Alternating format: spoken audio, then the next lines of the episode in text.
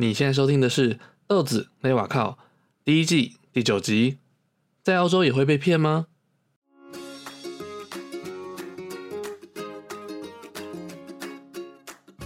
？Hello，我是豆子，我是一位外语领队，同时也曾经在澳洲打工度假和念书接近四年的时间。在第一季的节目中，我会分享一些在澳洲打工的故事和生活的资讯。我想，不管对正要去澳洲，或者是人已经在澳洲的你，都会很有帮助哦。备好了吗？那我们开始喽。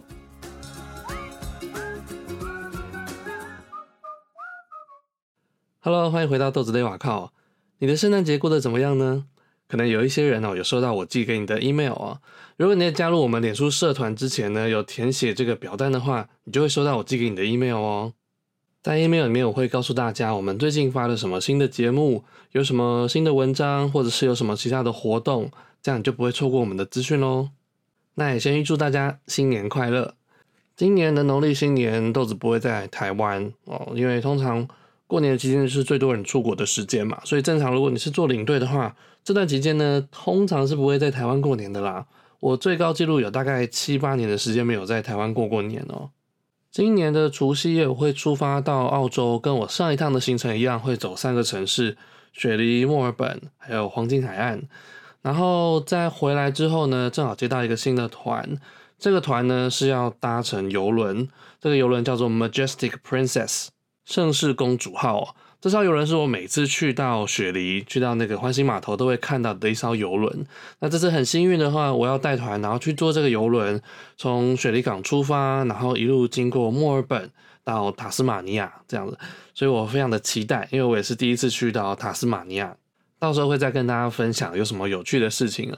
你也可以加入我们的脸书粉丝团。那我在工作的时候啊，就会发一些有趣的事情或者是好玩的东西给大家看。其实，在澳洲虽然待了快四年的时间，但还有很多地方呢，我都还没有去过。例如说，南澳我从来没有去过，像什么阿德雷德啊之类的。然后，呃，塔斯马尼亚我也没有去到过，坎培拉我也没有去过，乌鲁鲁没有去过。然后西北澳那一块呢，也还没有去过。所以，其实还有很多尚待开发的地方。希望之后呢，可以一一把这些地图呢都给补齐起来。那我们今天要讲什么呢？今天要讲在澳洲被骗的几个案例哦。为什么会想讲这个主题呢？主要是因为前一阵子的一个新闻哦。这新闻就说，呃，有几个台湾的女生，她们到澳洲去打工度假。那他们在农场的时候，就诶，后来发现他到了那个地方，然后工作没有想象中的那么多，所以一个礼拜其实赚不了几百块钱。但是他们同时要负担呃房租的租金啊，然后还要吃东西这样子，所以搞得自己入不敷出。最后只好用这个肉体去跟工头偿还这些呃没有付不出来的房租。那这则新闻呢，后来澳洲这边他说只是一个传闻而已哦。不过他们也说，的确在农场呢，不时的都会听到这种事情发生。所以今天呢，就是要告诉大家，在澳洲常会碰到一些被骗的状况，才不会呢哪天自己当了冤大头。那在澳洲在哪里最容易被骗呢？答案就是在农场啦。因为像我们之前有提过哦，你在澳洲，如果你要延长第二年的签证的话，你势必在第一年要去农场或工厂工作八十八天的时间嘛。所以在澳洲打工度假的人多多少少你都有去过农场工作的经验。那去农场工作的人，你多少会听过或者是碰到一些被骗的状况。那第一个最常会碰到的状况呢，就是你的薪水跟原本他讲的有很大的落差。可能他原本跟你说，哦，你来我们农场工作啊，那你一个一天可能会有一百五到两百块的收入不等哦。但你到那边才发现说，有啦，的确是有人可以做到一百五两百块一天，但那种是工作了一两年的那种超级快的快手啊。所以如果你只是呃一两个月的工作经验，或者是你甚至是新手，你一天你可能连一百块都拿不到，因为现在很多农场它都是用计件制的。你采多少果子，然后才会有多少的收入，所以你的经验还有速度就会影响到你的这个领多少薪水。那这种状况算是被骗吗？你可以说是也不是，因为他的确是有人可以拿到那么高的薪水，但是他只讲了部分的事实，另外一部分事实就是说，如果你没有经验的话，你一个一天呢能够拿到多少收入呢？这是他没有讲的。第二种状况呢？你到了农场之后，你发现你怎么一直等，一直等，都等不到你的工作啊？呃，他可能会跟你说，哦，今天的天气不好，不适合采收，或者是哦，现在的果实还没有出来，你要再等一下，反正就是迟迟的没有开工。就算开工之后，你可能一个礼拜做不到三天的时间。那造成这样的原因呢，有很多种，他有可能是他招了太多人，呃，可能原本预期只需要二十个人，但他招了四十个人，所以导致很多人都没有工作。那或者是他呢，找人找得太早了，现在果实根本还没有爆出来，那你其他人呢，你也只能等喽。但是就算没有工作，你还是要吃，你还是要住啊。大部分的农场都在荒郊野外的地方哦，你要住的地方只有工头提供的呃住宿的地方可以住而已哦，所以你每周还是要付他房租诶。那有一些比较恶劣的工头会怎样呢？他就是会找一堆人来住他的房子。那就算没有开工，但是你每个礼拜还是要付他租金啊，所以他还是赚钱的。但是对我们要来农场工作的人来说，我们根本没有收入啊，这等于是入不敷出嘛。这种状况就是你被骗住宿费了。那第三种状况是怎样呢？你到了农场，然后你很幸运的马上就有工作可以做。那你在做了一周、两周之后呢，这个工头就跟你说：“哦，我们这边的薪资啊，它是呃每个月发一次的哦。”好，那你就继续接接下来再做，做了一个月之后，你跟他要薪水，他就跟你说，呃，我现在联络不到这个农场的主人，他好像出国了，所以我们薪水会慢一点发，反正就是不断的在拖你的工资就对了哦。那更糟的状况是怎样嘞？当你花了时间、花了体力，在农场工作了一两个月之后，最后要拿薪水的时候，哇，你们的工头跑掉了，工头拿了所有人可能几万块的工资就跑路了。然后你去跟农场主人哭诉也没有用，因为他说：“哎，我钱已经给工头啦，那他你要找人，你要去找那个工头嘛。”所以最后你就变成求助无门，你白白浪费了几个月的时间在农场工作。那第四种状况呢，虽然比较少发生，但也是有听过，就是你去农场的时候，这个工头可能跟你说：“哦，我们除了这个住宿需要押金之外，我还要你押证件在这边，不然你到时候把我们这个 share house 的东西弄坏了。”或者是我需要工人的时候，你跑掉了，那我不就亏大了吗？所以他跟你要了证件了。那最后你在农场可能待的不愉快，薪水赚太少，或者是没有什么工作，或者是你有找到更好的工作，你要离开了，但是他就扣着你的护照不还给你，那你怎么办呢？那以上这四种就是你在农场比较容易碰到被骗的状况啊。但可怕的是，它常常不是单一事件发生哦，它可能是全部一起发生。如果碰到这种状况的话，哇，你真的是会觉得啊，求助无门，然后很无助这样子哦。所以为了避免发生这样的状况，你该怎么办呢？最好的方法就是多查一些资料哦，特别是英文的资料。在出发前，你要去查一下这个工头他的名声怎么样啊，这个农场的状况啊，可能会有些以前去过这个农场的人分享他们的经验。那你有了前车之鉴呢，你就知道这个农场的状况大概是怎么样子的。才不会你去了之后发现跟你预期的有一段落差，但是你又要离开的话呢，又是一笔开销哦。再来去了解一下澳洲它的薪资水平大概是在什么样地方。例如说你今天要去采芒果或是采樱桃，你可以去看一下其他农场他们的薪资水平大概是怎么样的。它是算小时的呢，还是计件制的？那计件制它是怎么算？一公斤多少钱这样子？避免你到时候被人家坑，可能你做了一样的事情，但只拿人家一半的薪水而已。再来就是要知道申诉的管道。澳洲其实它是非常保护劳工的一个国家，但是你要知道怎么样去运用这些资源。但这个也是要仰赖你自己去多做资料，然后如果真的碰到这些状况，你该怎么收证？那你可以拿回什么东西？这个是你自己要做准备的功课。还有一点呢，就是你在农场，你去农场工作的话，其实我建议你最好是有车，然后自己开过去会比较好。因为农场通常是在交通很不便利的地方，如果你真的要走，你可能有钱，你都还不一定找得到有人可以把你载出城外。但是你有车的话，状况就不一样了，你随时想走就走。然后，如果你真要留下来工作的话，你还可以呃载一些没有车的人去工作，那你还可以收一点租金。所以我觉得在农场有车呢，真的是非常重要的。有时候他们在找工人的时候，也会考量说你有没有车。最后一个呢，就是你的护照不要交给别人，没有任何工作是需要押护照的。可能工头会跟你说，我怕到时候我要工人的时候你跑掉了，或是你把我房子的东西弄坏，还是你付不出房租，所以我要扣你的护照哦。记住，他不管是任何理由，他都没有权利扣留你的护照。他如果扣着不还你的话，你大可直接打电话去报警，警察会帮你的。但你英文能力至少要有一点呢，至少要能够跟警察沟通才行。所以在澳洲，只有在农场工作的时候才会被骗吗？当然不是啊，还有很多时候你都有可能被骗哦。那另外一种呃很常发生的事情就是怎样呢？就是你买车的时候被骗。这个年我自己都有碰到过。在澳洲的话，买车它每一个州过户的规则都不太一样。有些州呢，它是直接你写好单子去过户就可以了。但有些州你如果要过户的话，你车子是需要去过车检的，它要通过一定的安全标准，它才能够过户给下一个人。在我买第二台车的时候，就发生过这件事情啊。那时候我在凯恩斯。那昆士兰州呢，他买车如果要过户的话，他就是需要过车检的。那凯恩斯它是一个小城镇，它的这个车子呢，不像说你在雪梨墨尔本，它车子的选择很多，你可能要等一阵子才会出现一台符合你预算，然后车况又 OK 的车子。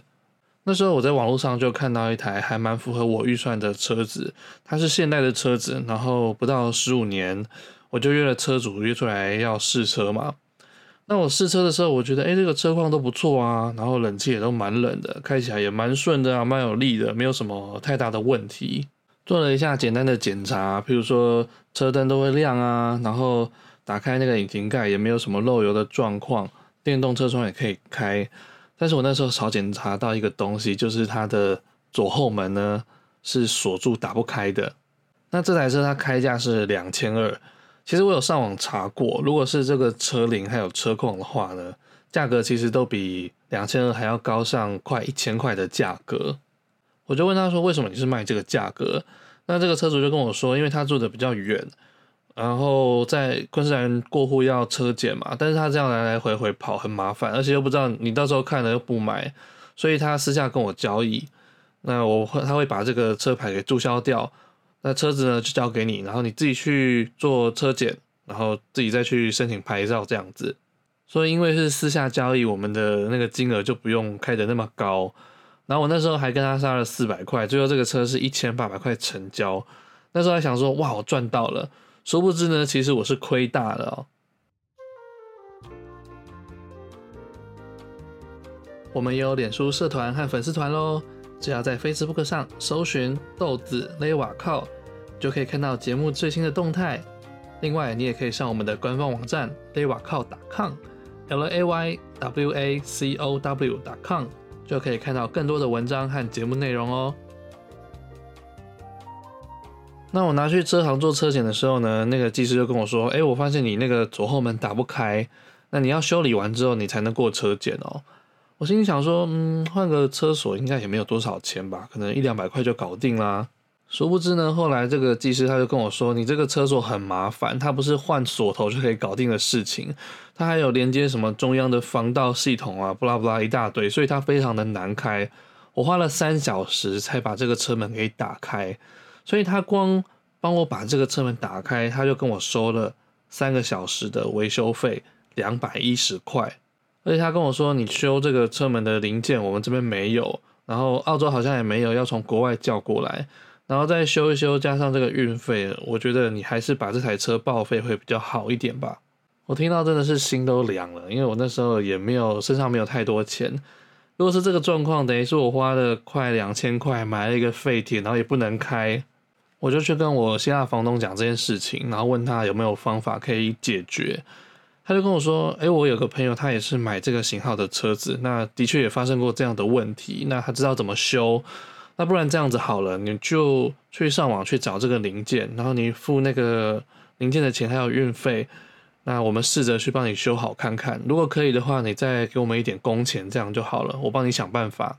结果我们等了一周收到零件之后，然后他跟他的朋友又搞了几天，诶，还真的把这个车门给修好了。”所以最后就顺利过了车检，然后就可以申请牌照了。所以这台车呢，其实我前前后后除了买那台车花了一千八，然后又打开那个车门花了两百多块，最后买零件，然后请那个房东的朋友修好，又花了大概五百多块。前前后后呢，这样加起来，这台车的成本就是两千六，而且又花了大概快一个月的时间不能够开这台车。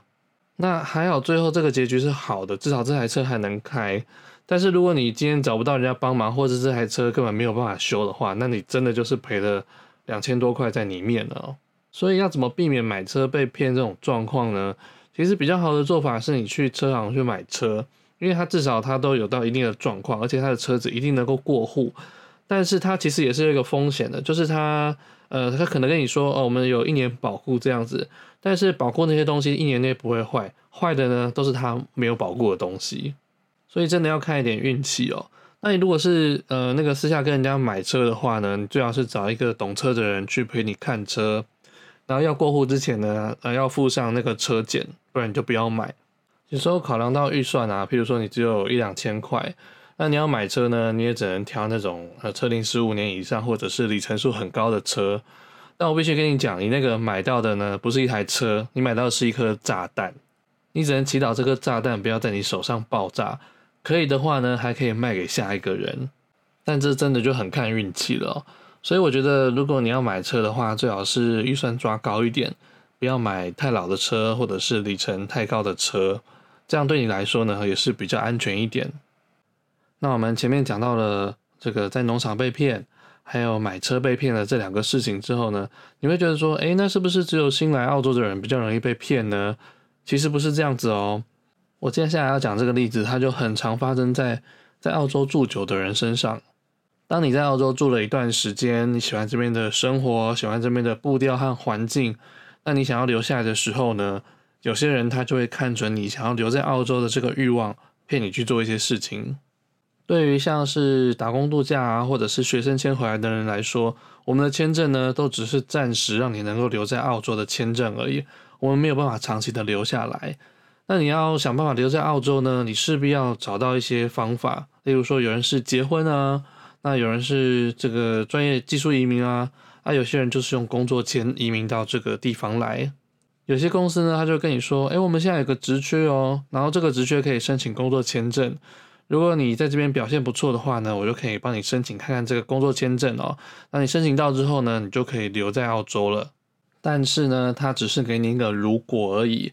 如果你表现得好，如果我可以申请签证的话，那你也许可能会留下来。这有很多非常不确定的因素在里面。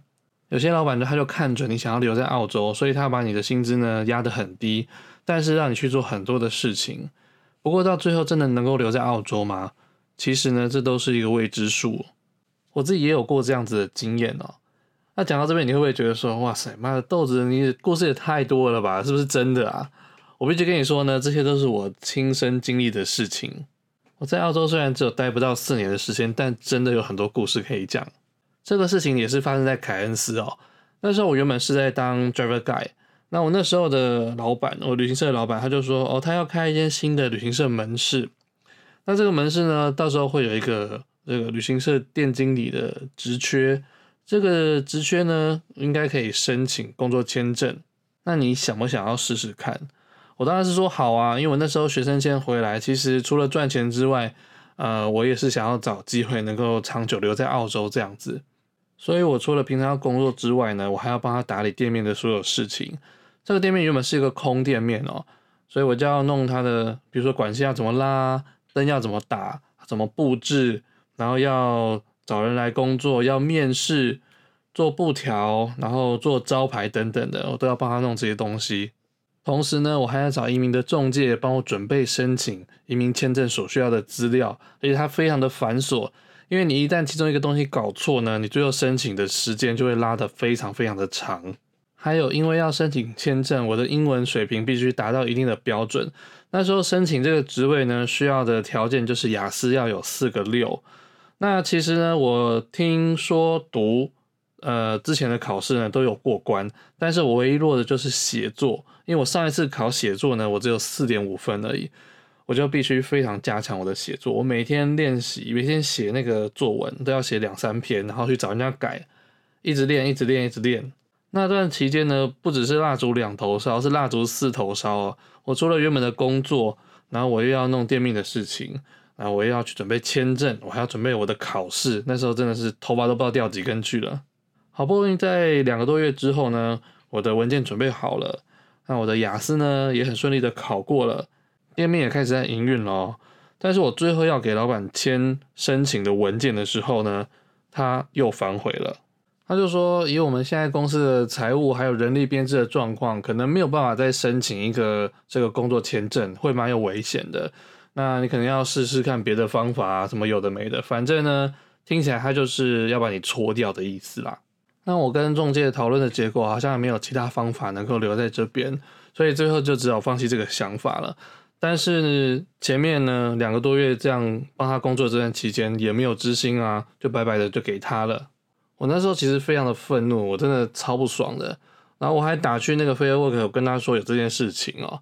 但 Fairwork 他说我只能够帮你把就是你工作呢没有执行那段期间的薪水追回来，但他答应过你什么事情，这个我没有办法帮你忙。而且你要把薪水追回来呢，你还要有证据才可以。那我那时候是义务帮忙嘛，所以我当然不会有什么打卡上下班的记录啊，所以这个钱呢也根本就追不回来，最后也只能摸摸鼻子，就是承认自己被骗了嘛，不然你还能怎么办呢？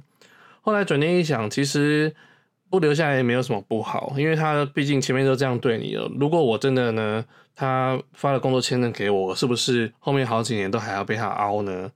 今天老天不要让我留在这边，势必有别的安排。我又不是能力不好，我觉得我到哪里都可以过很好的生活，所以后来签证到我就回台湾了。那我认为，如果真的碰到这种事情，如果他薪资给你压得很低，低于市场的行情，或者是工作有很多不合理的地方，让你做很多其他的工作，你大可以说 no，你大可以直接走人。也许很多人跟你说，哎，有机会比较重要啊，你就忍一忍嘛，三五年过去了，你就澳洲的身份嘛。但我觉得这件事情又不是保证一定会有的，而且就算是三五年，也是我的人生啊！难道我这三五年都要一定一直被压榨，然后过得不快乐的生活吗？我才不要！我觉得有能力的人，不管到哪里都不怕没有机会。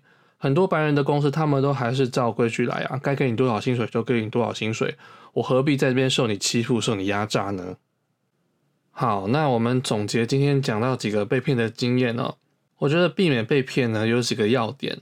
第一个呢，当然就是你要勤做功课，你要看很多的资料，你才不会到时候人家说什么你就觉得，哎，好像真的是应该这样子哦。第二点就是要独立思考，不要人云亦云。这点其实跟上一点很像。你如果摄取的这个资料够多的话，你就知道哪些事情是合理，哪些事情是不合理的。第三点就是英文呢，最好还是有一定的水平。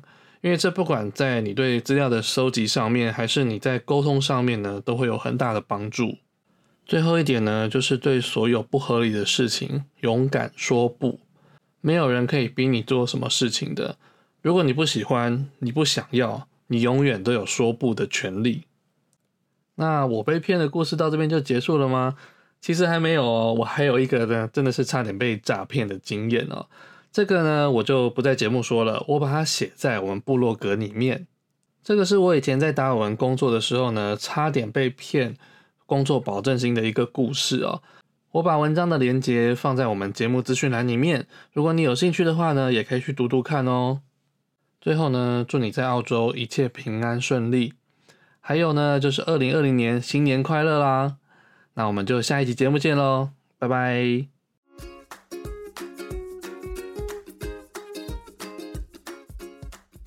如果你是用 Apple Podcast 收听这期节目，请帮我评分五颗星和留言。如果你是用 SoundCloud、Spotify 或 YouTube 等其他平台收听，也请你分享给你觉得会需要的朋友。更重要的，欢迎你加入我们的脸书社团和粉丝团，留下你的想法和建议。未来可能会将不错的意见放进我们的节目当中，让我们一起创造更棒的 Podcast。豆子雷瓦靠，我们下周见。